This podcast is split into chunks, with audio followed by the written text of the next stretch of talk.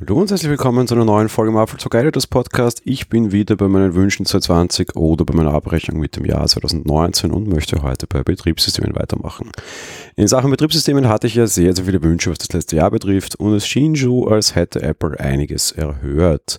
Doch wie heißt so oft in der Kunst, ich hätte meine Wünsche bedenken sollen oder Apple hätte einfach näher auf seine Community eingehen sollen oder einfach ein bisschen besser hinhören sollen.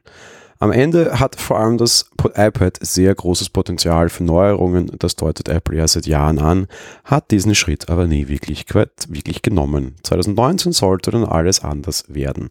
Wurde es das aber auch? Und die klare Antwort ist hier für mich nein. iPadOS war am Ende nicht mehr als ein schillender Name, den Apple hoffentlich dann in diesem Jahr auch wirklich mit Leben befüllt. Neue Funktionen gab es kaum und wenn, waren diese überraschend oder schlecht implementiert. Die Unterstützung von externen Speicher ist zwar nett, wirklich weit gediehen ist diese aber nicht. Will intern etwas genutzt werden, muss es das Recht wieder auf das iPad transferiert werden.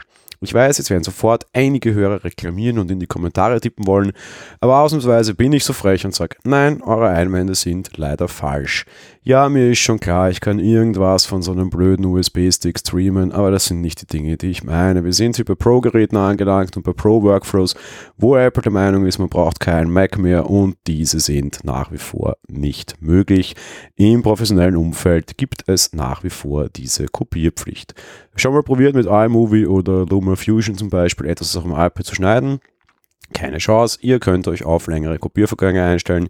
Alle Clips und alles sonst was muss auf dieses iPad gepackt werden, dort gebundelt werden, das dann irgendwie auf einem anderen Gerät weiterschneiden. Nicht so wirklich möglich. Ja, ich weiß, iMovie kann irgendwie Projekte erstellen, die dann in Final Cut aufgemacht werden, aber so ein wirklich geiler Workflow ist das nicht. Wenn ich gerade irgendwie von einem Videoshoot komme und irgendwie dort schon mal Sachen vorlichten mag, zum Beispiel ein Interview, das ich geführt habe, irgendwie für den Cutter mal schon was markieren mag, oder irgendwelche speziellen Passagen rausmarkieren mag, irgendwie quasi unterwegs am Weg zurück in die Redaktion, ist das so simpel nicht möglich. Das sind all die Dinge, die man gerne mit so einem iPad machen wollen würde.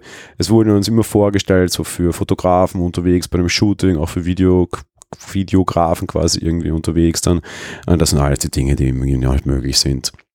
Das liegt unter anderem vor allem auch daran, dass der Umgang mit Metadaten einfach wirklich absolut schauderhaft ist und die Funktionen hier wirklich letztlich nicht nur im Systemspeicher funktionieren. Apple muss da auf jeden Fall etwas ändern. Ebenfalls habe ich mir lange Zeit den Maus-Support gewünscht und nein, ich habe ihn nicht bekommen. Auch hier werden wieder einige meinen, doch, es wäre so, aber das stimmt nun mal nicht. Mit iPadOS gibt es zwar jetzt eine Funktion dieser Art, sie wurde aber nicht mal auf der Keynote gezeigt. Es ist eine reine Bedienungshilfe, der Umgang damit ist auch noch nicht so wirklich geil, was als Bedienungshilfe okay ist, aber als Hauptfeature einfach nicht in Ordnung ist. Da ändert auch nicht neues Zubehör, wie zum Beispiel das von Bridge was dran, die verbauen zwar jetzt irgendwie Tastaturen mit Trackpad. Wirklich geil ist das alles nicht, was vor allem an der Softwareumsetzung liegt liegt.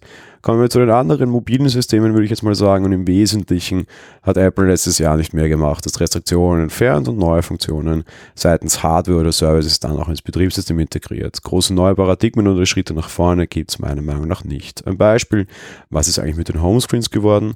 Apple hat auch seit Jahren nicht angegriffen und dies auch offenbar einfach nicht vor. Und nein, der Ansatz, Widgets auch anzuzeigen auf dem iPad, reicht mir wirklich nicht. Den Landscape Mode und iOS suche ich auch nach wie vor vergebens. Irgendwie wirklich großartig was gewesen ist da nicht. Und was war eigentlich nochmal mit macOS? Naja, mit macOS ist eigentlich alles noch wesentlich schlimmer geworden. Hier hat Apple bereits 2018 den Quick Win eingefahren die Kuh vom Eis geholt und den Dark Mode vorgestellt. macOS Catalina glänzt vor allem dadurch, dass die meisten Nutzer es nicht installieren wollen und um das System einen großen Bogen machen. Doch das, ja, das ist eine andere Geschichte. Was wir uns zu 20 erwarten dürfen, leider muss ich sagen, ich denke wenig bis gar nichts. Apple muss bei vielen Dingen einen größeren Aufschlag machen. Vielleicht wird iOS, iPadOS endlich besser. Große Sprünge erwarte ich mir dort allerdings leider auch nicht. iOS scheint irgendwie ausentwickelt zu sein. Apple kann nur nach wie vor mehr Restriktionen entfernen und wird das auch tun müssen. Bei macOS warte ich eigentlich schon seit vielen, vielen Jahren auf macOS XI oder 11 oder was auch immer, halt einfach auf nächsten großen, großen Aufschlag. Wir sind mittlerweile so weit, dass die Zahl nach dem Punkt die Zahl vor dem Punkt überholt hat. Schon lange und das muss sich endlich ändern, aber damit sich das endlich ändert, wird sich auch was am Unterbau ändern müssen. Außerdem ist 2020 dann vor allem auch zum Glück ein TOC-Jahr. Was genau das bedeutet, ja, das erfahrt ihr dann morgen. Also in diesem Sinne, bis morgen. Ciao.